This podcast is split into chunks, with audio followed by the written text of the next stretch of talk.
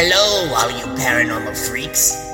It's the last Saturday of the month, and you know what that means.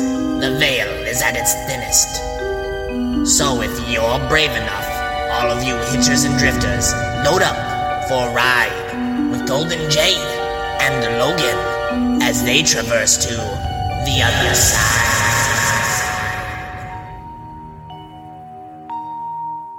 Hello, all of my paranormal freaks out there. It is I, Golden J, hanging out with... Just Logan. It's just Logan. It's just Logan.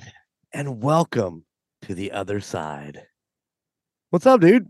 Not a whole lot. Just for people out there in podcast land, today's actually Thanksgiving, so... I didn't work today, but I did stuff. I don't cook Thanksgiving whatsoever. I'm not a Thanksgiving person at all. Thanksgiving gives me anxiety, but I did go to Kayla's mom's house and they ate food and whatnot, and the girls went to bed early because they were tired from playing outside. Oh well, that's a bonus. They wore themselves out. Yeah. As people well know from the past few pods, my oldest, the Skywalker, and his wife are in Japan, so we've been trading off the grandkids with the other grandparents. And so we ended up getting them last night and had them today for a while before their other grandma or their Gigi come and picked them up. And so with Skylar and Jess gone, Gunner and Sarah are down at Sarah's mom's down in Indy. Montana had stuff with her husband's family today. So, me and the rocker chick just basically our Thanksgiving lunch was fish sticks and french fries. I'll take it, man. I'll take it. I have a group text with your dad, Scotty T, little Jay. Those guys are always passing around beer pictures and shit, you know, about what they're drinking. But Scotty T is like, happy Thanksgiving. Or no, your dad was like, happy Thanksgiving. Scotty T come back with happy Thanksgiving. I'm like, happy fish stick day. Yeah, no shit. So that spawned a long conversation off to the side with Scotty T. I'm like, well, you can come down to Sally's house and hang out. And I'm like, nah, I appreciate it, but yeah, we're gonna hang out here and just watch some football. And there's nothing like just chilling at home. Like for me, you can't top like the few Thanksgivings I had when I was little at Joyce and Harold's. Oh, yeah. Because like that was like that generic like Hallmark type shit. Like there would the big ass table, everything you could think of was on it. You know, you had like Aunt Joyce and her. Like I didn't know fucking 75% of the people that was at that Thanksgiving. Oh, no, so because church people were there. A lot of the church family were there too. Yeah, and seldomly like I think I can remember one that you guys were actually at with us. Like I think I can just remember one because normally I was like one of the only children there. Right. So I would just be chilling with Uncle Harold watching movies while waiting for food and stuff. And then like after we left there, we really never got back to doing like Thanksgiving stuff. We didn't do anything in Germany really because usually dad was gone or whatever. And then we got here, we didn't really mess with it either. And it just like, the few we did have here were a mess with other people. And Thanksgiving just gives me the Wiggins. So I don't touch. I'm a big cook guy. Like I cook all the time. I do not fuck with Thanksgiving food. If I remember right, we were at quite a few of them, but with my family, it was the traditional, you know, it was noon on Thanksgiving Day. We sat down for food and, you know, Aunt Joyce and Uncle Harold were always very kind and kind of pushing theirs back so that we could be there. Most of the time, there was a few times where, they went ahead and it was just like easier for them just to go ahead and do it at their normal time. But there was a few of them that we made it there about 3:00 and we'd sit down and attempt to eat because we had already shoved ourselves full at the noon. But yeah, man, you are 100% correct. Both places for me were just like that, man. You sat down at a table completely packed full of food, turkey and ham and all the extras, you know, whether it be mashed potatoes and stuffing and rolls, and wow, it was, yeah, what a great memory from back in the day. Yeah, now I just see any of that stuff and I'm like Chandler from Friends. I'm like, turkey. I've never liked, like, most of the food I've never liked. I can't stand stuffing. I don't like cranberries. That's about it, man. That's weird. I thought everybody liked stuffing. I don't like stuffing. I think it's because I grew up with my mom cooking that, like, Stouffer's shit. The old stovetop stuffing. I just don't like it, man. I never have. That and green bean casserole, man. I can't stand either or. I don't mind green bean casserole. Bobby's on this new thing where the last few years where she's made a corn souffle, and everybody loves the corn souffle. It's just not. It's not for me. I'm with you. There's never been a souffle that I've liked. That and when people cook like breakfast quiche, like, I fucking no. Just give me like biscuits and gravy or something like generic. Like, I don't need whatever the hell a breakfast quiche is. I'm not even 100% sure what a quiche is, but I don't fucking like it. Hey man, biscuits and gravy. If you want some of the best biscuits and gravy that I've ever had, in Kansas City, there's a place called the Big Biscuit. The Big Biscuit. Oh, dear Lord. We try to get there every time we're out there. And of course, we did make it there this last weekend when we were there. And it does not disappoint, man. You can't, with a name like Big Biscuit, you can't fuck up biscuits. These gravy. Fucking biscuits are huge, dude. Well, they're Big Biscuit. They're big. They gotta be fucking big. Yeah, not quite. I want to go. Do you make one that's not quite as big? Do you have like a not quite as big biscuit? Not quite as big biscuit. I love biscuits and gravy. It's one of the like few things back in the day my dad would cook when I was little. He made two things for me for breakfast, and I was like, biscuits and gravy was rare, and the rest of the time it would be a Pop-Tart that was in the toaster, and then he'd fucking put butter on the top of it and give it to me. But he my whole life he's like, you think these biscuits and gravy are good? He was like, Aunt Joe makes the best biscuits and gravy. She make the best biscuits and gravy. And she recently passed away, so like, not to besmirch Aunt Joe or anything, but right. we went there like 10-12 years ago. I was like maybe right about to be out of high school or whatnot, so probably longer than that. And I wake up and they're like, Aunt Joe's cooking biscuits and gravy. I'm like, oh, sweet Jesus. I've heard about this my whole life. I sit down and eat it. And it was the worst fucking biscuits and gravy. Because she just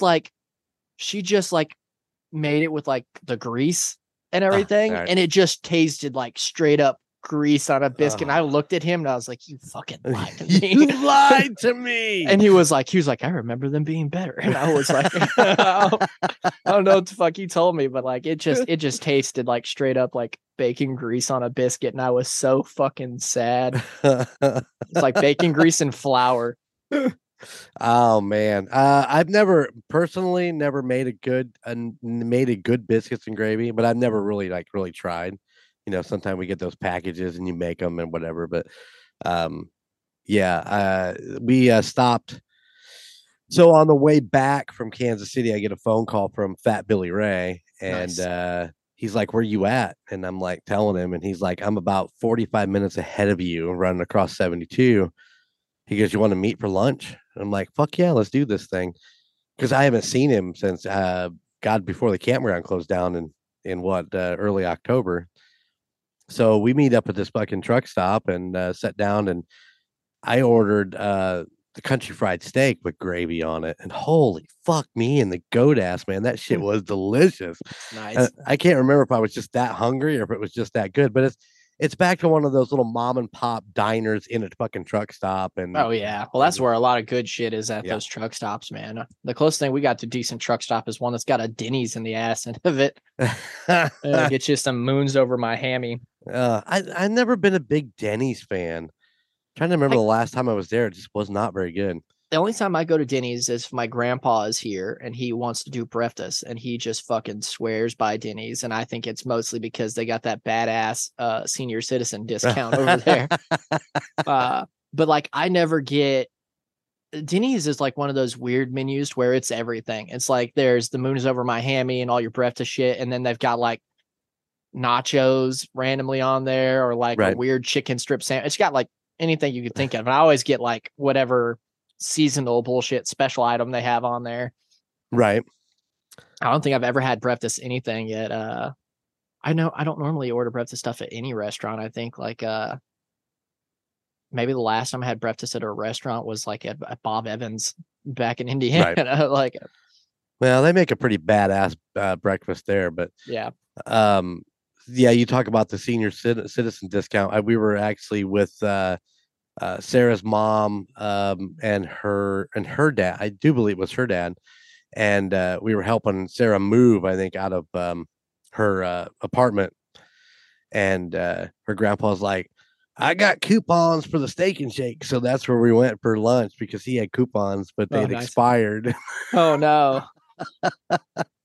It was so much fun hanging out with him. He was wonderful. Our Steak and Shake that was barely 3 years old is gone now. Really? Well, I stopped eating there forever ago because they got rid of my go-to. There's one thing I like to eat there, and that was the jalapeno steak crunch burger. Uh-huh. And it's like the service there was just ass all the time.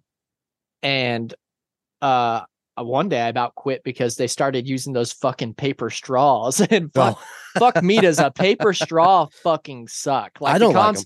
The concept's great. Like, I get it. Like, I don't want a fucking turtle noose a fucking sea turtle with a plastic straw. Absolutely. Yeah. I normally just drink straight from the glass and stuff where I go places. But like the paper straw, it doesn't even last the whole drink. It leaves a weird fucking taste in your mouth, and your straw's all limp dick like sideways. And you're like, well, my thing was he's about halfway through, you're spitting out the paper of the fucking paper straw. It's just fucking horrible. Like I'm sitting here trying to fucking hold my straw up to get it fucking erect again so I can fucking drink from it. And I'm like, this is just not a good experience. My straw has whiskey dick. Yeah, it does. Absolutely.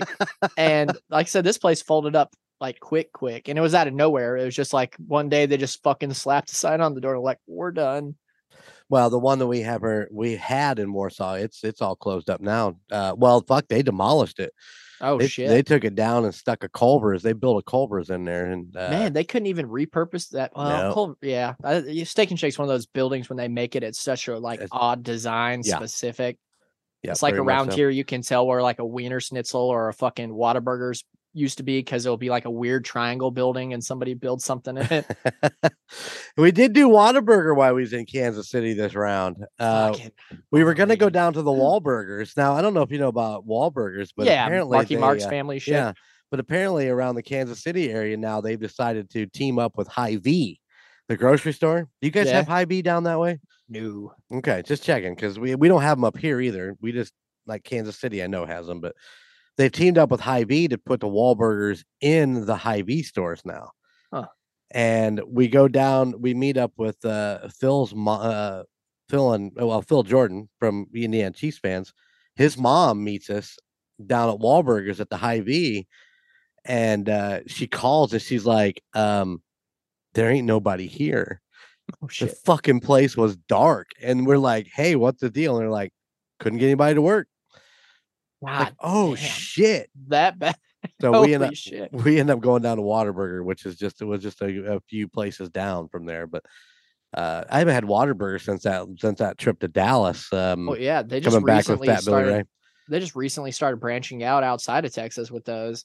Wow. Well, Mahomes is a big reason why they are in Kansas City, because he's a Texas Tech kid and he loves his Whataburger and that fucking ketchup. Yeah, so he actually do whatever the fuck he asked for. Exactly. Like, fucking Whataburger, and they're like, yes, sir. Where do you want it? Well, besides the one that's in his new house, he's got a couple there around Kansas City. Yeah. Now, see, I live 2 minutes away from Whataburger, and like, I might eat there once a year. Right. To me, it's nothing special, and it's just so fucking expensive. Like, we ate last time, me and Kayla ate there by ourselves. It was like $25, and it was just like two combos, and not even big combos. Well, and you're just like, man, it's a hamburger and fries, dog. You know what I did? So that's what we did. We ended up getting the avocado bacon cheeseburger. That's what Kayla got. Yep. Me and Bobby both got that. And of course, they give you that little number, and you go to your fucking seat, and we sat down, and we're visiting with Phil's mom and her husband, and they bring our food out, and all the shit's still sitting on the table. So I grabbed the number and I put it in my pocket. So I got myself a nice little Whataburger. Nice. Stupid as fuck. And now they're all fucked because if they have to put their numbers 1 through 100, yeah, there's no 33. That's all right. I've got mugs from the Steak and Shake that closed down here. I got a mug in the kitchen from that. My thing is I like to take mugs with names on it. Well, the last year we were out there and we went to this pizza place, and I've been hearing a lot about Kansas City Beer Co., which is the beer company that's out there, and they actually had it on tap, and I'm like, I got to try this, so I order one up. Well, they give it to me in a Kansas City Beer Co. glass. Oh shit! And I drink the beer, and I look at Bobby. I go, stick this in your fucking purse. I'm taking this home with me. They got to be used to it at this point. I'm sure they have to be. They have to be. And you're just asking for it if you don't sell them. If you don't have like a little spot there that's like, hey, fucking buy this, and be like, well, fuck you. You're not selling it. I'm fucking taking it. As I put on this podcast, I'm a fucking thief when I go to a fucking fast food restaurant. Oh, everybody fucking does it. The biggest one I ever did, I've still got it to this day. I got a margarita at some Mexican restaurant in Port Arthur where my parents and everybody was eating. And this margarita comes out in this fucking like goblet. It's like this big, like you could kill somebody with this thing. It's so so thick and everything. And I was like, I'm taking this. Like, where are you gonna put that? You don't have a purse. I'm not putting that in my purse. I'm like, I'm gonna walk the fuck out with it. That's what I'm gonna do. Ain't nobody gonna say nothing to me. It's sure as shit. I'm just walking out with my hand, and nobody says shit. Like, have a nice day. And I was like, I will. We did that one time years and years and years ago. We had played a gig at a little coffee house up in Elkhart, and there was a Quiznos right down the way. And after we finished up, we went down to Quiznos and got it. Well, they give you in that fucking really weird tray. I mean, it was just it's like had a fucking cup holder in it or something like that. The sandwich sits on it. And I think it was me and Scott and Bobby and Brad Hargrave. And we're like, oh, we really like these trays. And we're all debating on whether we're going to snatch one of these trays. And as we're walking out, Bobby just dumps the trash off of it and walks out the door. By Scott and Brad had already left, and as they're driving by, Hargrave's hanging out the window with two of those fucking trays going doo-doo-doo-doo-doo.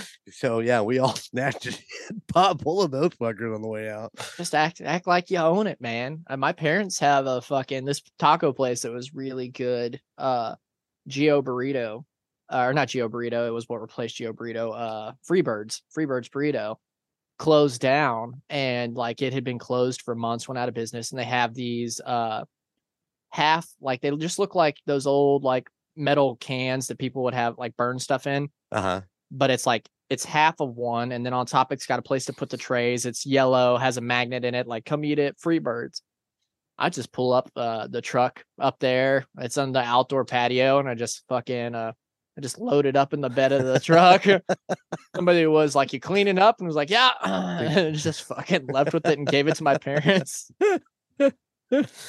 It's not right. What have you stolen, listeners? We want to know. United States Paranormal at gmail.com. Everybody and their brother does it. Everybody does it.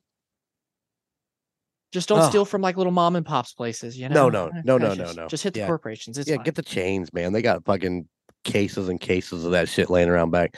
Oh, seems like everything's closing up. You guys got Penguin Points gone now, and you talked about Quiznos. Quiznos folded forever ago. And... Yep. Yeah, that Penguin Point thing is a sad, sad day right here in the northern Indiana. That's crazy, man. That's like a staple down there. I can't. Well, they've been in business for 100 years or something like that. It must just be must be bad or something. That A and W root beer stand out there is still up and running, or that fold up too? Yeah, let's see. The one that's down in Mentone kind of keeps changing hands, but they're still going. The one that's in Rochester, I think, is actually still an A and W. The one that was in Warsaw has been long gone. It's some Indian restaurant now that you can get Indian food. Yeah. From India. Does that make sense? I don't want to make sure it's not like Indian food, like corn maize and stuff like that, but. I don't think any place that I frequented when I lived down there or up there is around anymore, because the pizza place I ate at on I can't remember, I think it was Tuesdays was the only time I could eat there. Yeah, because the only time you could afford it. Yeah, it's the only time I could afford it. So every week I was like, hell yeah, I'll get a pepperoni and smoked bacon deep dish because it's half off. And it's the only time I can do it. It's true, man. A lot of the good places have gone. I can't remember what the name of that pizza place was, but I think it was just like Chicago Pizza and something, or it wasn't nothing fancy name wise. Then trying to remember all the places that I used to eat down there. There was that sandwich place that was close to a tattoo shop down there that that folded up too. I can't remember what the hell that Blimpies. I think so. Yeah. Yeah, I don't think those survived. Those were all like company or privately owned. That you bought the name, and then, you know, they trained you how to do all that shit, and a lot of people just folded on it. I actually knew some people that owned one, and that didn't even make it through. Yeah, just like I think like all like the big staples I remember from there are gone. Fucking Ponderosa went up forever ago. Just a bunch. I'll tell you the one that hurt big time was that we lost our Long John Silver's a while back. That's insane to me, because that place was always fucking bumping. Yep. And it's just gone. And what was there? Shit. I can't remember what I was going to say. There was the bar there that had the seafood nachos and the seafood Gordy's bread and stuff. Gordy's went down. And then there was another place we ate at, which, had the referee as the logo on the top, had the black and white striped it was a bar that had a restaurant in it that had all like the beer bottles. Oh, you're talking about the Timeout. Yeah, the Timeout. Yeah. That was the other Gordy's that was in town. They had they had the two of them. The one that was, well, for a long time it was out there by crap. Now you made me think about it. I was thinking it was out there by where the Bob Evans was at, but I know that doesn't feel right. Well, the one close to Bob Evans was the one that was like right in the hotel. That was the Irish themed place. My mom worked there for a little bit. That might still be there. What the fuck was that place called? Oh, something maybe. It was some generic Irish name, and it was like just like a sports bar, and it was like attached to that hotel out there by Bob Evans. I'm trying to think. Shamrock? I don't fucking know. I don't remember either, but I have a pretty good idea what you're talking about. But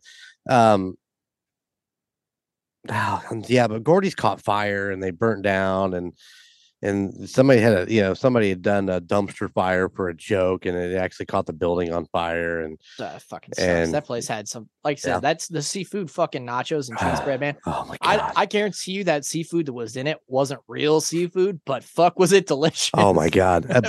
Bobby used to hate when I would come home after eating that shit because my breath would smell so bad, but I'd eat the whole fucking thing myself. Yeah. That's the only time my parents back in the day would buy an appetizer anywhere, and that was that place.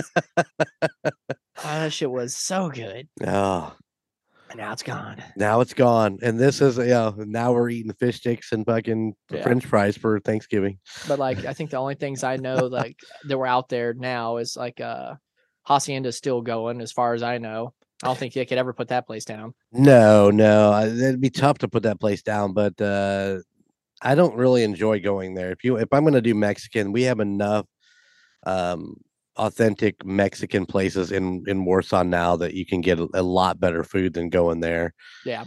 I'll tell you what, there's one that we've done it on Golden Image Podcast. It was El Mogwai. We called El Mogwai, but I don't think that's exactly right. That's probably not. That's not exactly it. But it's up in Elkhart. I mean, I'll drive the fucking distance to go to that motherfucker because it is absolutely amazing.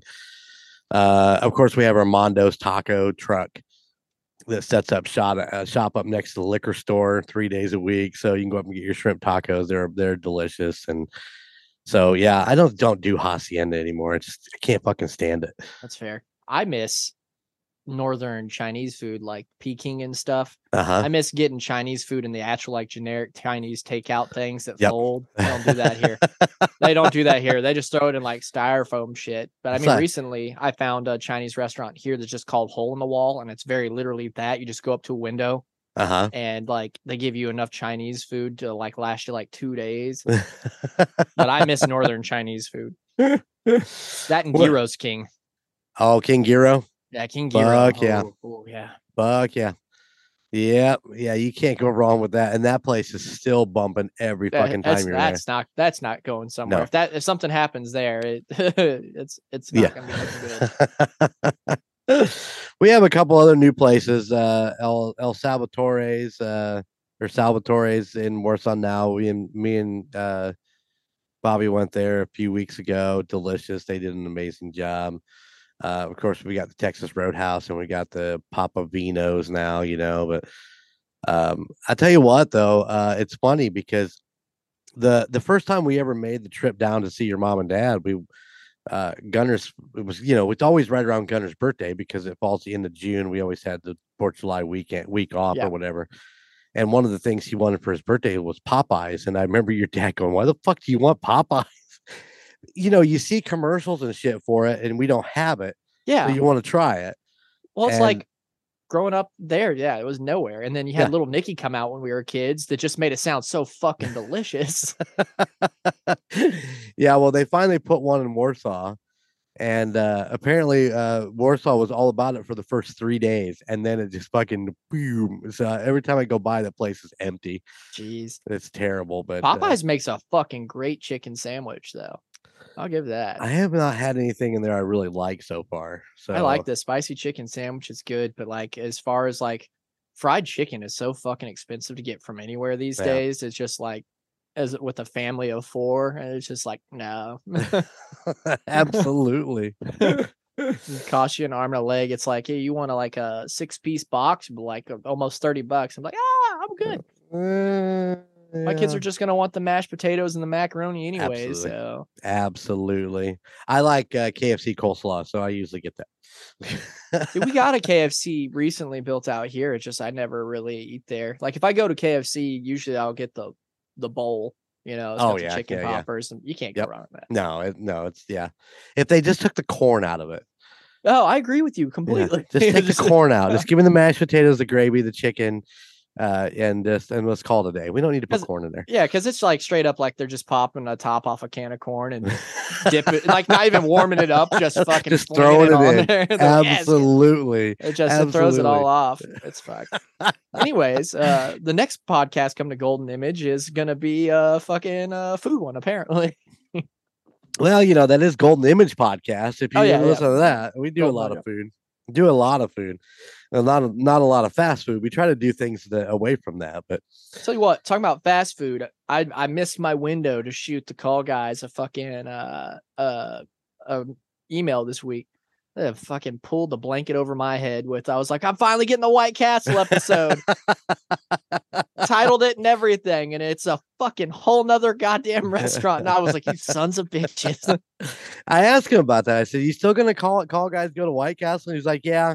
But if you look in parentheses at the end, it says "Taste of Philly." They're fucking dirty bastards for that one. They dirty done you on that one. Yeah, I've been talking about it since like the beginning of Call Guys, and they finally get the episode. And it's somewhere else, and they didn't even eat the food when they got it, man. They waited till they got all the way home, where it wasn't even hot anymore, and they didn't like this is great. And I was like, yeah, it'd probably been 10 times better if you would have just fucking ate it there in the parking lot, bro. Oh, I don't know, man. It's still an interesting episode. It was kind of like a chiller filler to me, but it was good. I enjoyed it. I enjoyed William at the end. I think that was the best part was when he came in. Yeah, down there shooting some pool, talking about the food. But they both said it was this place was amazing. That it was as close to an actual Philly cheesesteak as they've gotten. So. And that's tough, man, because I've been there, and Jim's was absolutely fucking delicious. God, man, like I said, there's a lot of food up there. I mean, there's a lot of great food down here. Right. There's a lot of food up there I miss. I have to drive to Houston to get like a deep dish pizza that's worth anything. We don't have any good pizza joints around here, really. Chicago dogs, I have to make my own here, which I do. Right. I make my sesame seed bun or my poppy seed buns and everything myself here. Right on. For that. And I just miss that food. And the same with Philly cheesesteaks. I make my own Philly cheesesteak here because and same with Chicago beef. And all of it's a fucking, other than the hot dog, it's all a fucking process. Oh, absolutely. Because fucking Chicago beef takes as like a day of labor to get that shit right. And just, I don't even fuck with trying to make a deep dish pizza because the science that goes into that fucking shit. I'm not about, I don't bake. I don't do, when the recipe tells me I got to get out a fucking scale to get the weight of something before I make it. Yeah, I'm done. I'm out. No thanks. I'll just drive an hour and some change to Houston and get one. There you go. No. We've got a place, and we've talked about it on Golden Image, Oaken Alley. Yeah, yeah. And, I remember you guys talking about that. They have they're a craft meatery place that they make craft burgers, and their fucking peanut farmer is I'll roll somebody over for one of those motherfuckers. Let me tell you. That's all Gunner ever talks about. But they are fucking, like you talked about with some of the other places. I mean, it's expensive. I mean, it's like 17, 18 bucks for a fucking burger. And you're like, oh, I don't know. But once you bite into it, you're like, yeah, I'm good. Yeah. I can deal with that. I feel that. Your mom and dad went there when they were up here. Brought me back a tenderloin from there. And I'll tell you what, it's probably one of the best tenderloins I've found around this area. So. Yeah, I mean, fucking see tenderloin's not something you really see around here either.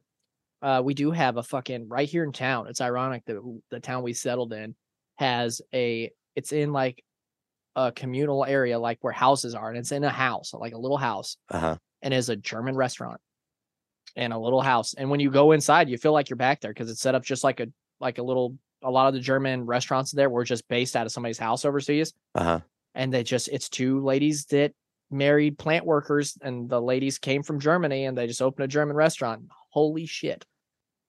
It's absolutely delicious. Good. Yeah. Oh, absolutely. But the thing is like they're importing all this stuff. So It's expensive as shit to eat there. So it's like twice, three times a year, maybe thing. And they got like the big pretzels you can get there. And then they got the cake if you're into that kind of thing. And it's just like, it's insane. Sounds amazing. It is. Well, I hope everybody had a really good Thanksgiving. Like I said, I know we're recording this Thanksgiving evening, so Thanksgiving was just a couple days ago. If you're listening on this Saturday, and we hope everybody had a happy Thanksgiving and you got your bellies full and you enjoyed watching Dallas pummel the shit out of fucking Washington. I don't. The game was just about over when we come out to record, and I was like, holy fuck, I don't think Washington is coming back. But I always forget football and Thanksgiving are hand in hand. Yeah, absolutely. All right, man, you ready to get into the review of November? Yes, sir. I binge listened to everything like I always do. Can you fucking believe we're almost to December? You know, this year is just flow by. They just keep going by faster and faster. So. We watched the Macy's Day Parade this morning.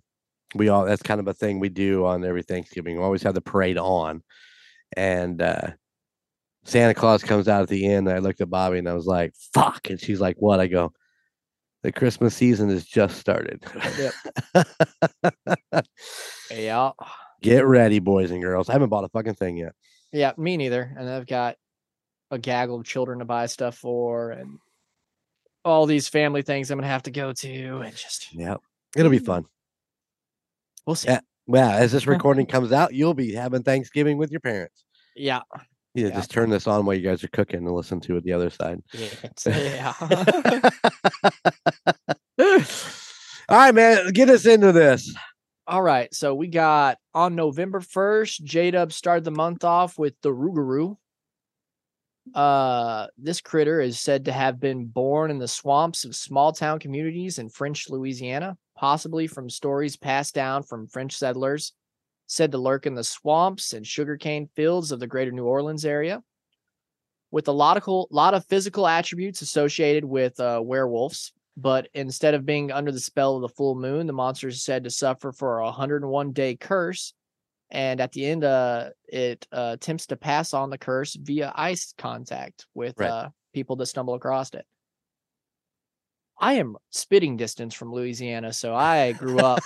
I grew up hearing tons of tales of like two Louisiana like cryptids, and there's the Rougarou and the Parling Gua, and it's nonstop all the time around this area.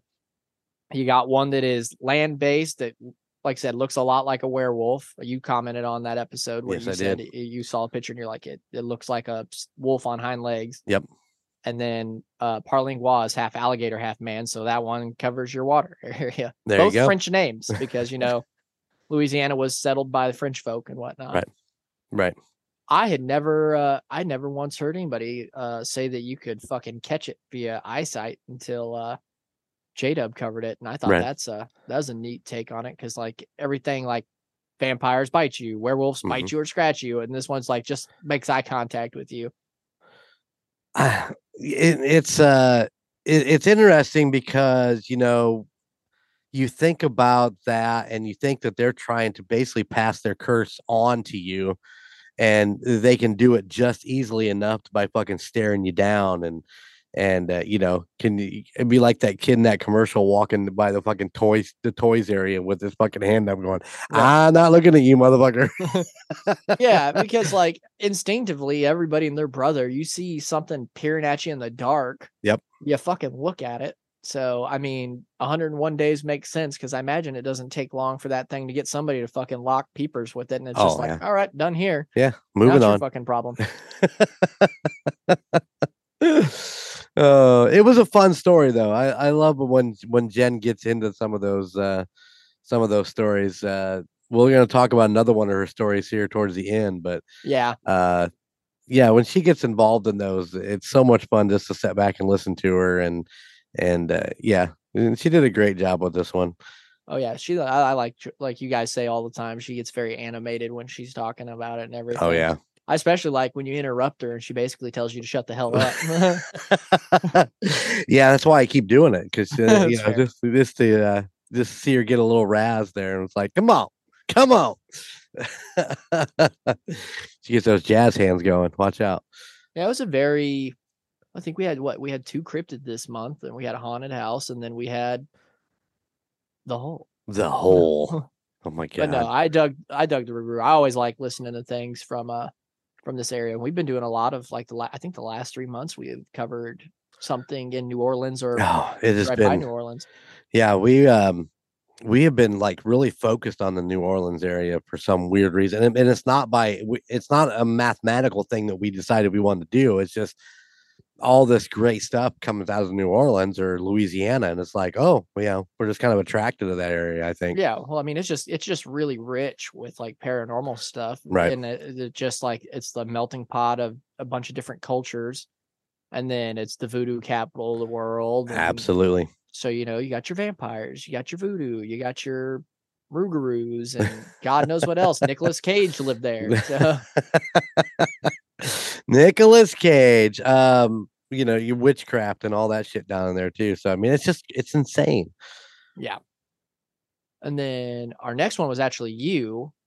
Oh yeah, November 8th, and you covered the Tallman house, and it's haunted bunk beds. If you haven't seen it, I absolutely recommend episode 44 of Unsolved Mysteries based on this case. It's a fun watch if you can find it. Because I heard it's really hard to find out there in La La Land. It's just Unsolved Mysteries is one of those ones to where like you hop on one thing that like we have Unsolved Mysteries and it's got season like 1 through 5, and then you're like, where's the other 30 fucking seasons of it? And they're like, well, 10 of them are over here, and then the other 12 are over there, and then it's one of those ones where episodes change fucking numbers for some reason.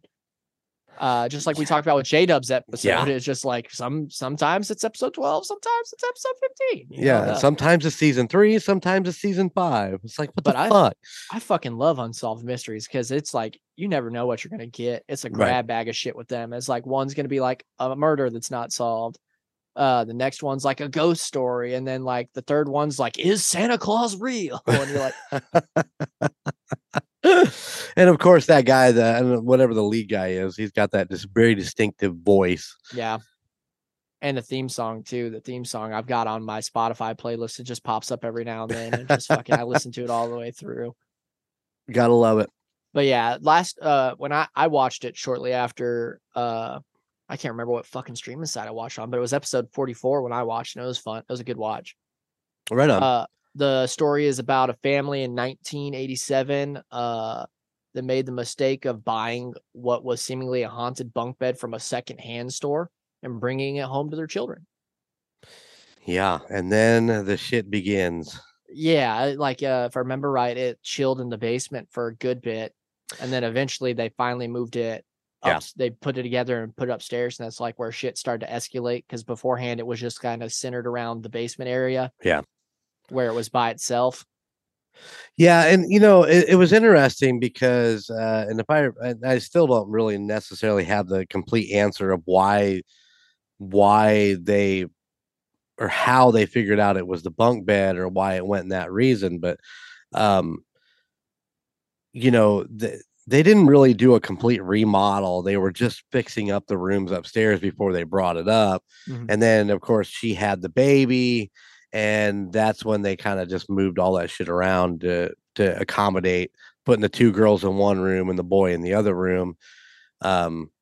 Obviously, you know, in every research and everything that I listened to about it, all the kids' names were redacted. So everybody made up their own names. So I know that I made up names, and I don't remember what I named the kids. It was something with a Z. J-Dub named it something Z. Yeah. I heard it today. It was like Zebra or so. It was something weird. Sound like zebra or some shit. But yeah. So there's I wanted to name the kid Jen, and she said no dice. Yeah, and then she named it some like off the wall shit. Shit. So yeah, it did seemingly like escalate when they moved upstairs, but also it could be like, they, like I said, when it got moved upstairs, they were also moving shit around.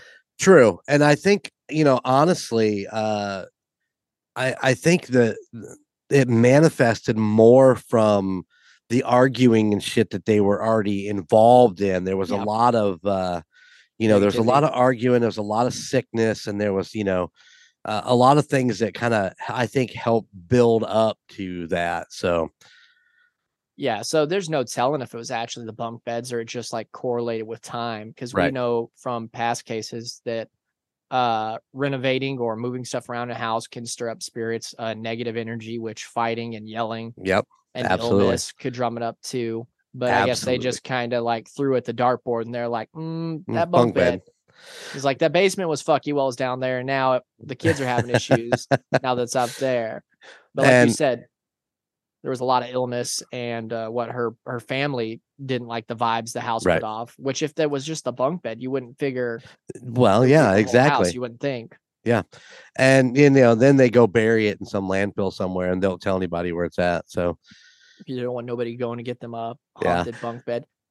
For our listeners who looked at the socials, I don't even know. I think that the bunk bed that I put on there was actually a, reconstruction of what they thought the bunk beds looked like, because nobody ever actually had a picture of the actual bunk beds. Yeah, like I said, it's as a person that slept on bunk beds basically until he was a young adult, I just tell you, bunk beds are just they save space, but man, there's quicker ways to harm your children. I have fallen off so many bunk beds. I got a permanent scar on my forehead from a ceiling fan on my bunk bed. Oh. Like, there was one time in Indiana where I had that big ass wooden bunk bed where I dropped my pillow off my bed, and being a dipshit kid, instead of going down the stairs to go get it, I tried to fucking dangle off the side of my bunk bed and get it. And then I fell off the bunk bed and landed back first on that little tyke's fucking castle. Oh, and that castle was unmoved by my little ass, but it knocked the wind right out of me. I'm lucky I don't need a fucking wheelchair. That was one of the things. That was one of the first things we did when we put that bunk bed in Gunner's room. You know, you slept on the futon underneath, but that was one of the first things I did, was I took the ceiling fan out and just put in a regular light in that room, because that ceiling fan went right over that bed, and I was like, yeah, this is not good. Yeah, but see, my parents never took my ceiling fan. And it's like that shit to where it's like, Logan, we know it's a whole twin size bed, but stay to the far left hand side of the bed, just to be safe. And don't sit straight up, otherwise it's gonna fucking take your head off. Every place too. I had one in Atwood. I had one in Germany. I had one in the house in Mauriceville. And then when I lived up in the loft in the house in Viter, me and my dad built me a bunk bed there to save space too. That one didn't have a ceiling fan though, but that one was like right up on the fucking ceiling's dick. Like I could barely fucking move. Just to save space. That reminds me of the camper that we had when I traveled with my my grandma and grandpa when we were younger. My spot was up front. You know, the cabinetry would fold down, and basically I could just shimmy under there, and my fucking nose would touch the ceiling, and that was my bed. Yeah, you were basically luggage in a fucking airplane. Exactly. Oh shit! Slept a lot of nights up there. Let me tell you. I couldn't even imagine at this point. Like, I keep thinking about getting my kids a bunk bed just because, like, it would save them so much space because they're both sharing a room right now. And I'm just like, I can't trust the little bastards not to try to jump off the son of a bitch. It's like, remember all that shit you did. Yeah, I know. I'm just like, I really don't want to wake up in the middle of the night, take somebody to the emergency room because they broke a leg because they thought a blanket works as a fucking parachute. Exactly. So it's a dice roll. You want space, or do you want to possibly fucking get a kid in a cast for fucking 6 months? Yeah, it depends on how much money you want to spend. You got to buy the bunk beds, and then you got to pay for the hospital bills. Yeah, yeah, yeah. Another fun story though. Yeah. So that one also, there was a lot of, I think like three of the family members all had visions of fires. Yes. To where they thought, like, even the dad thought that he was physically going to have to put out a fire. Yep. Ran in the house with a fire extinguisher because he thought the garage was on fire. And so either these were warnings from the other side of the gas leak that they found. Right. That might result in the family's death, or maybe the effects of a gas leak itself poisoning the family's minds, or worst case scenario, a malicious spirit or witch causing the leak trying to kill the family. Right. They could lean either way. Yeah, exactly. So, the thought process after the story was over, it was kind of like, I'm betting that she was there trying to warn them that the shit was not right in the house, but because there was never really any, I mean, the spirits were never malicious. I mean, they never really did anything to hurt anybody. Except like dip a fucking paintbrush ass into fucking paint or something. Yeah. But I mean, there was nothing there to, I mean, like I said, no maliciousness. It was just, they scared the shit out of everybody all the time. Yeah. So like you said, it could be, there's a lot of cases of that, like popular cases or ghost stories where it's like ghost children helping push a car over the railroad tracks and stuff like this. So for all you know, it's just a ghost that's there, and the ghost might not even give a shit about them. We know the ghosts like to get attached to buildings and stuff, so maybe the ghost is like, hey, fix this fucking gas leak before my fucking house burns down. I'm haunting a fucking vacant lot. I hate haunting vacant lots. Yeah, he's like this shit sucks, but that would suck so much more. Well, I mean, and that'll feed into our next story then too, because you know, that was another play on, if I remember right, if I remember the right story here. Yeah, November 15th, the rocker chick covered Cryptid Royalty when she covered West Virginia's favorite omen of doom, Mothman. Yep. And, you know, you could walk away from that story thinking that the Mothman is just there to warn you about bad situations. You could take it. There's a lot of ways you could take it. There's very few people out there that think he's actually causing it. Right. There's a lot of people that think he's out there to be like a warning. Right. Like, you see me, shit's about to get real. But nobody ever has the take though that homeboy just likes to watch the world burn. And just like, he's just chilling up there. He's like, oh, this bridge is about to eat shit. This is gonna be good. Oh, I can't wait for this one. If this little fucking book of the future tells me I'm right, we're going to lose 15 fucking people, and three of them are going to be decapitated. Yeah. Everybody's like, get the popcorn, honey. Yeah. Everybody's like, Mothman's such a hero. He's trying to warn us. Meanwhile, he's up there with his big gulp and his fucking popcorn. He's like, this shit's going to be righteous. Exactly. But that happened. Go ahead. That's just saying. Yeah. I mean, that's just that was the take I had at the end of the story is I think that Mothman is not necessarily vindictive. I just think he's there to warn people. But go ahead. I think that's why the townspeople out there love him so much. I think that's where they mostly lean. But that happened out in the French claim town of Point Pleasant. Like I said, there's a lot of paranormal creatures out in Point Pleasant, like a fuck ton. But the most famous of all of them is Mothman. Seemingly wherever he goes, disaster is not far behind. Right. The town that many people claim to be the first of combat in the Revolutionary War, which they think possibly tainted the land, or deeper, a lot of people think it's a cursed place because Native Americans who were betrayed by settlers. So either way, it seems like that land's seen a lot of not great shit, from war to the stuff that the rocker chick talked about that happened to the Native American community out there, which was awful. So there's people that think he's got tons of different origins. Some people think he's from space, involved with the alien entity known as Ingrid Cold, the smiling man, which we've covered before. Right. Or being birthed from hell, or an ancient Native American vengeful spirit. It's just a grab bag of ideas, and like nobody knows for sure. So everybody kind of likes to lean one way. The only thing that's consistent with him is wherever he shows up, not too long after, something fucking horrible happens, from car crashes to bridge collapsings. People have seen him in, like we talked about, in Chicago, just like everywhere. I mean, he's a giant fucking flying moth. I don't know why he would be stuck to one place, so it kind of makes sense that other people have seen him other places, or maybe there's more than one.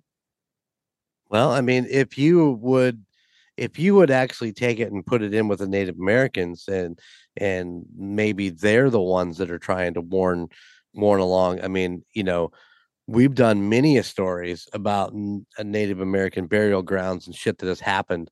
I think I even mentioned in that was, or maybe, listen, so one of my next stories revolves around where I give a lot of history in the opening, and a lot of it is Native American related. So if I can, forgive me if I'm ahead of myself, because we've already pre-recorded a couple of these because of the holidays. Yeah. So, you know, we've done so many stories like the Bell Witch, you know. Yeah. The more and more I dug into the Bell Witch when I did that story a year and a half ago, the more I realized that I'm 100% positive that it was a Native American spirit that was haunting the Bell family. But, you know, those burial grounds are all over around absolutely. Here and through that last. So why wouldn't the Mothman be everywhere? Yeah. And you got to remember, the Native American community has so many spirits and gods, like based off of like creatures and stuff that like they swore by. And so like, just because those people stopped, like those people were killed and everything like that, doesn't mean like the things that they're worshiping aren't still out there. Right. They're just, you know, they're less known about. And I, like I said, I don't know how any of that works. I don't know if a lot of people believe that like stuff like that, like lose power and have less of the less that they are worshipped, or so, like I said, it could go either way. Right. Like, right. But like you said, what place in the United States isn't a Native American burial ground, because of the travesty that happened to those people, and the fact that even before we got here, they were settled everywhere. So God knows what your house is built on, or a theme park's built on, or right. Absolutely. Absolutely. Yeah. It's crazy. It's crazy to even think about that. I mean, because fuck, I'm 50 years old. I never really thought about that until the last year or so. It was like, you know, how much of this land that I'm on was actually occupied by, you know, some sort of Indian tribe, or, you know, I've talked about him early in this episode about Phil, you know, he is part Iowa tribe, or, and forgive me, Phil, if I got that completely wrong, but maybe it's the Hiawatha tribe or something like that. But, you know, we've talked at length about how Thanksgiving for an Indian native, or, you know, part of that tribe or whatever, how they don't view Thanksgiving the same way that we do.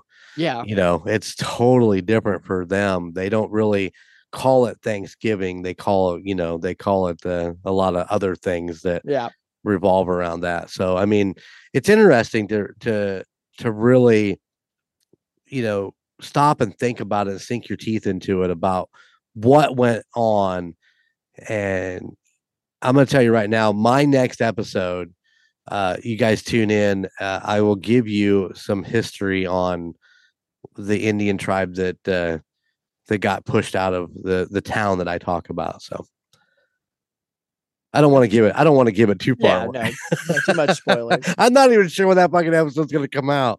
it's just crazy. Like same with Mothman and Bigfoot. It's like these are creatures that we as a human race have talked about for so long, but nowadays, like you can't look left or right without seeing Bigfoot or Mothman right. on something or about them.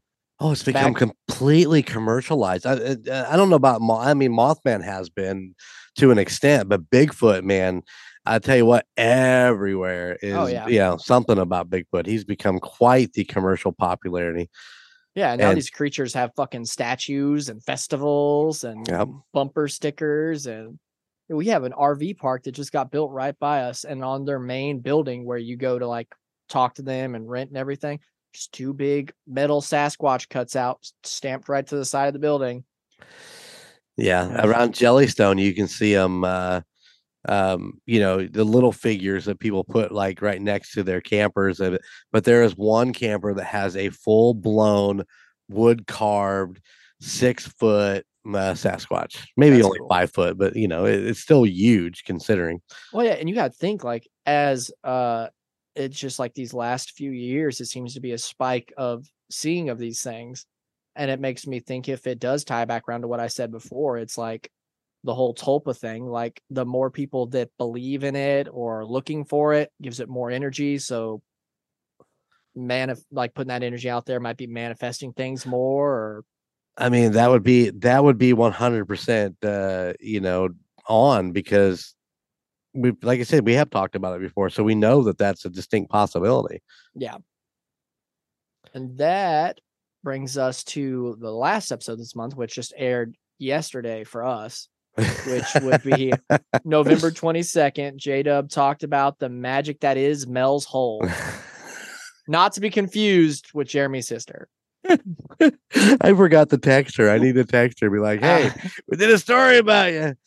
Out in Washington, the legend allegedly located by Ellensburg, Washington, that started circulating via call to coast AM via a guy named Mel Waters.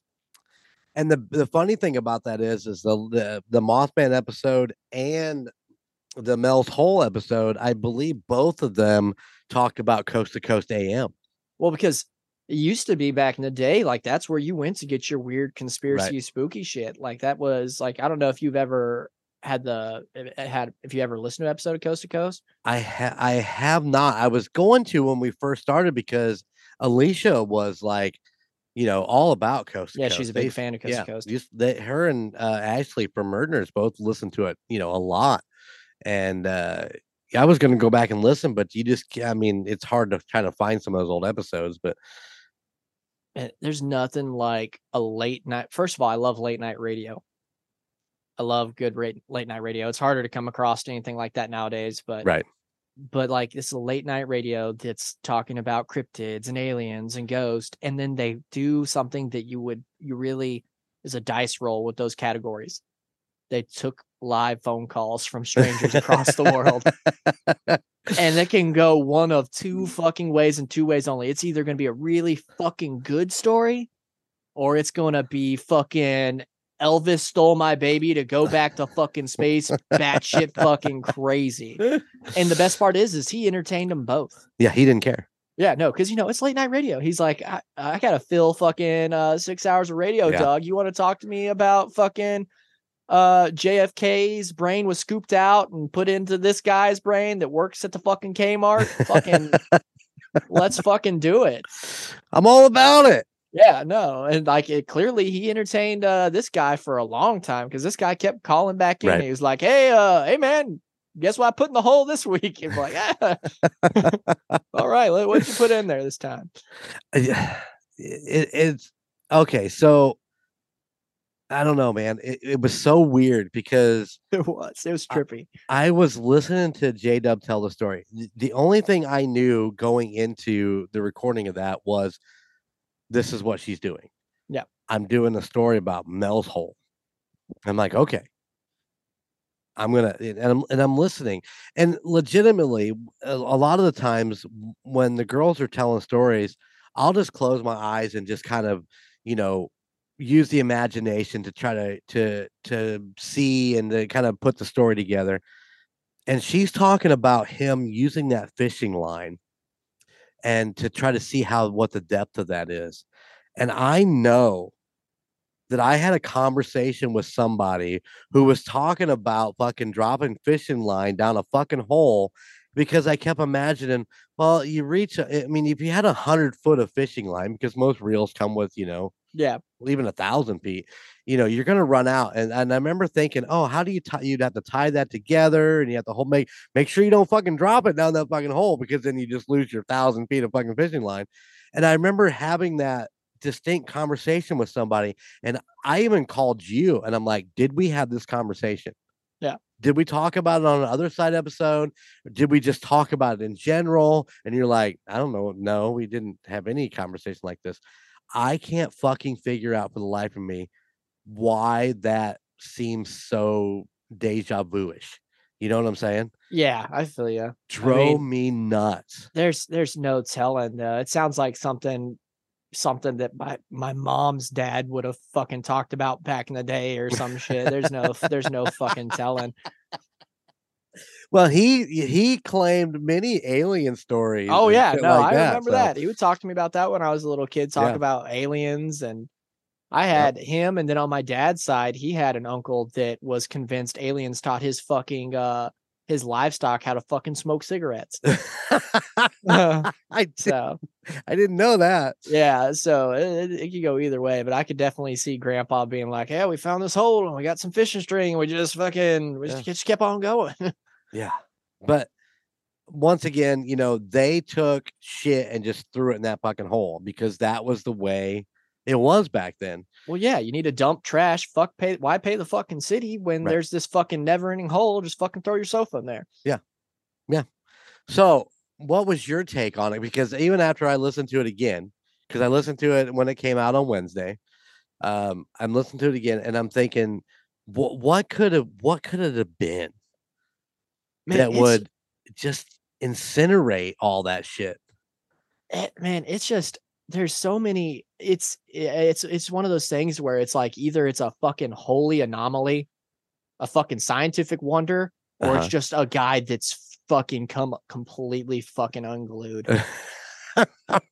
And like, there is scientific shit that could explain why shit's getting toasted down there. There could be like a natural like gas vent down there. That's just, it's just like the pressure of it could fucking cook something. There could be like an ungodly hot spring at the fucking bottom of it. That's just like a fucking natural geyser, like Yellowstone, to where they don't let people get in that shit, because like, it'll boil your fucking skin off. Right. Now, does that explain why the lamb came up cooked with a fucking seal baby growing out of it? That's true. No. Does it explain what happened to the dead dog they threw in there? Oh, yeah. The fucking dog. They're like, yeah, we chunked it in there. And then a week later, we saw the same dog just fucking walking out. It's like, one, it was dead. Two, even if it resurrected it, how the fuck did it get out of the hole? Yeah, exactly. And the other question is the little seal thing, why did it jump back in the hole? Oh, because it's where it came from. If you go full conspiracist, like, who's to say the hole isn't leading to a different fucking dimension? Oh, and in the different fucking dimension, the temperature's so fucking hot that something from our universe will fucking burn up there, and it just brought something back with it. And it's just like, that seal's like, all right, I'll cure your cancer, but fuck, is it cold here? I'm gonna go back to fucking, all you have is fucking rain. You're in Washington, ain't you? Goddamn rain. It's like 70 degrees here, and apparently cancer's a thing here. I'm gonna go back to my hellish landscape where cancer's not a problem, and it's a nice fucking 130 degrees. That's right. It's balmy. Yeah. So, like I said, it could go either way. Like, dude, I would like to find that. Those, I'm sure I could. I'd like to find those episodes of Coast to Coast where he talked about it, because I want to hear what he sounds like. Oh, because right. The whole time I heard the story, like, I just thought, like, in my head, it was some dude in overalls with no shirt underneath them, the straw hat, just fucking with a wheelbarrow with a fucking lamb and like some garbage in it, just walking out there with his rope, just chunking shit in there, just be like, see what we find today. I just want to know what he sounds like, because you can kind of get that vibe from people, like when you hear their voice and how they tell a story, if they're like fucking crazy, right? You know, like I think I might have talked about on here before. I can't remember if I have, but like you got your normal people, you got your conspiracist people, and then you have your people that have something physically broken in their head to where they go insane, right? Because where my parents originally lived in Mauriceville, there was a restaurant down the street. My mom had a small office in that vicinity, and I would ride my bike. When I was a kid, I'd ride my bike wherever the hell around town. One day I was just walking on the fucking railroad tracks, like close to my mom's business. And this lady comes out of this abandoned house. It's been abandoned forever down there. And she's like flagging me down. So I'm thinking, oh, she might need help or something. And man, I wish I had not fucking stopped, because this woman starts this conversation off. And I'm like, she sounds a little weird, but then she goes from like, she was like, the cops broke into my house last night. And I was like, that's weird, seeing how that's not your house, but okay. And she was like, she grabs my hand and puts it on her fucking head. And she was like, and they beat me because they know I can control the weather and they're trying to stop me. So they were beating me. You feel those lumps? And I just like, there's no lumps, but I was like, yeah, I can feel the lumps. And she was like, yeah. So now you have to wait till these heal before I can fix the weather again, because now my brain's not right. And I was like, I don't think that's why your brain's not right, homie. She's like, I could have stopped this weather and I could stop that last hurricane, but they keep beating me. And I was just like, oh, and I was just like, oh God, she's going to fucking drag me off into this fucking house and eat your foot. Yeah. Something fucking insane.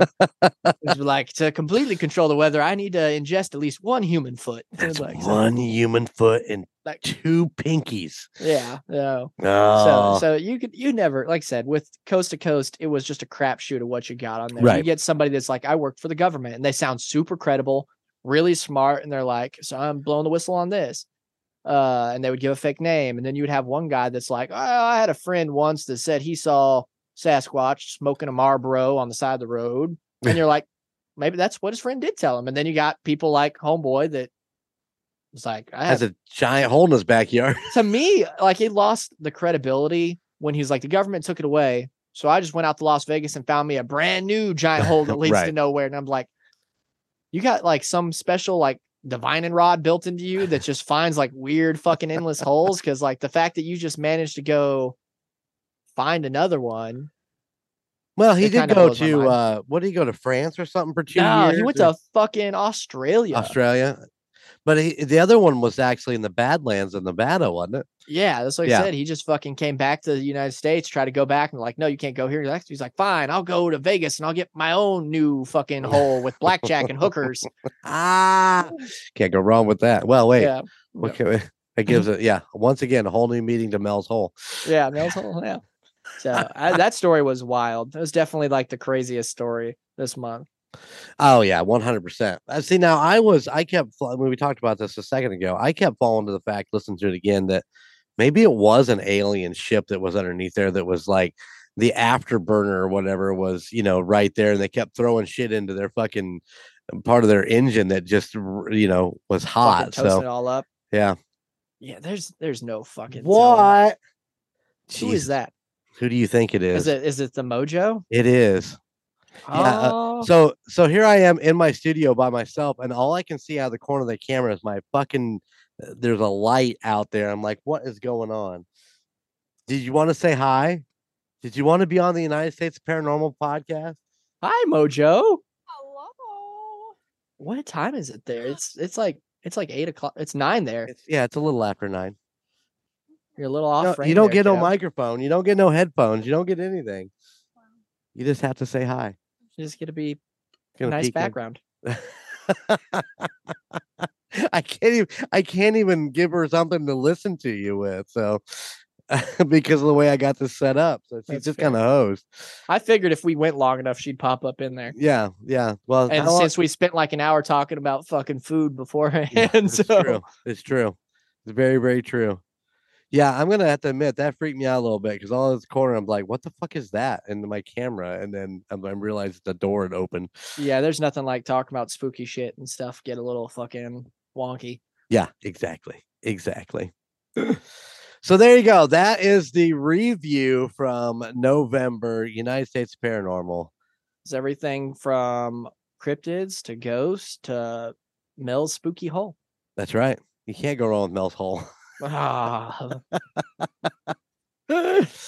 Oh, yeah. It was a fun month.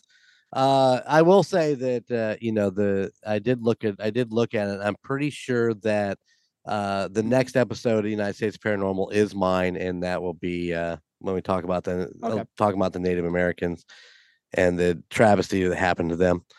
And allegedly, we think it's a strong possibility this Thursday on the Golden 80s podcast, I will be on. Yes. For What's Your Damage with Frankie Vegas and Golden J. So if you want to come on over and check that out, absolutely do. We talk a little bit of horror stuff, a little bit of everything. So definitely check it out. If it's not on this Thursday, it'll be on the following Thursday. I can't remember what order we recorded shit. It's a crapshoot. But either way, go listen on Thursday because it's a great show. Yeah, we enjoy doing the Golden 80s. I love Frankie Vegas. Well, and he loves you. My goodness, I'm glad that camera didn't point south. Let me tell you. Oh, and then check out merch for sure too. Look at that Other Side T-shirt he's wearing, man. I think it's badass. Yeah, no, I love it. It's a great shirt. Yeah, and all embroidered. Looks all professional and shit. Doesn't it though? Yeah, I love it.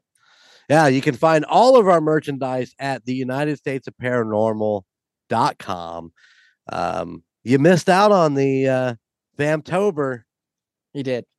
It's all gone now. But you can still go get you a Great White Bald Beaver shirt or absolutely tons of other great shirts and designs out there. So absolutely. I'll tell you what, I was on the merch store for the Golden Image merch store. I can't remember the website name for that. Is it just goldenmojoent.com? Yeah, and I was going to look on there, and there was no fucking Call Guys T-shirts for grown-ups on there. I know, and I was beside myself. I'm sorry. Do you need to? You need to order a Call Guys T-shirt. I almost logged on it and fucking put a shirt together myself. Well, you do have the power. Yeah, I know. I was tempted. I was like, I can get on there. I can do this right here, right now. Hey, listen, man. I'm not gonna lie. Between trips to Kansas City, holidays, getting everything recorded, so we have plenty of stuff to come out. And doing all the editing, I have faltered in my. Oh, that's not faltering. Nobody fucking blames you. You're busy as shit. And we have special plans coming up. Hopefully, if I dialed it in just right, episode 100 should fall on January 10th, and we are going to do a live episode. It should be fun. I don't know what we're going to talk about. It'll probably be just kind of a chiller filler type thing, but. Should be a good time. So, nice. Yeah, you'll have to get in on the chat room on that one there, buddy. Because absolutely. Yeah, I'm not sure how we could bring in an outside source for that, or I'd have you on there with us. But yeah, it sounds like it's gonna be complicated already. Yeah. And you guys are gonna have Chico running that, huh? Chico's gonna be. Well, he said he's gonna be in house with me to help run it. So nice. That way I can concentrate on everything. That's why, if like we talked about before we started the show, I'm in the midst of revamping the studio so that. I can have everything all dialed in for the girls so that they can all have their own screens and all this other stuff. So yeah, you know, individual cameras, the whole 9 yards. But so hopefully everything will be squared away and ready to go as we go live with United States Paranormal. That'll be a trip. That's your guys' first like live thing we've done. Yeah. I've done 2 on this end.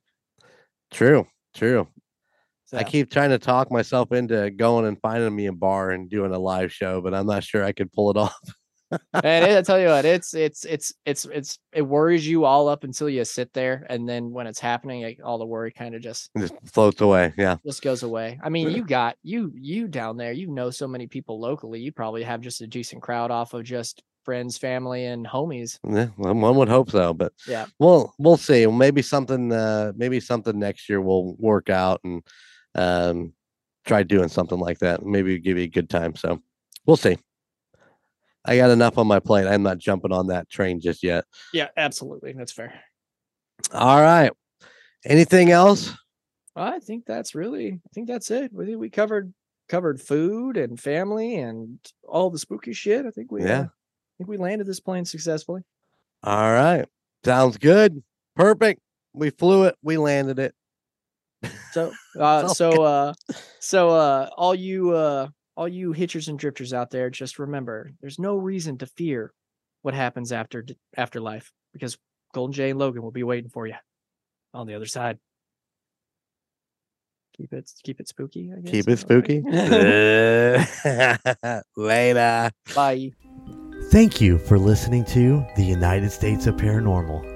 Check us out at theunitedstatesofparanormal.com or at any other of our social media pages. At Twitter, at TOSOPPOD, at Instagram, at The United States of Paranormal, or Facebook, at The United States of Paranormal, or YouTube, at The United States of Paranormal 1795. Please check out our other podcasts in the Golden Mojo Entertainment Network. The Call Guys, Golden Image Podcast, Indiana Chiefs Fans, The Golden 80s, Murd Nerds, and A Quart of Books and Booze.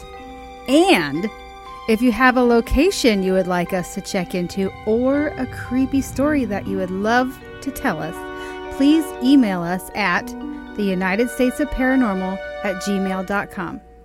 Please like, rate, and subscribe wherever you listen.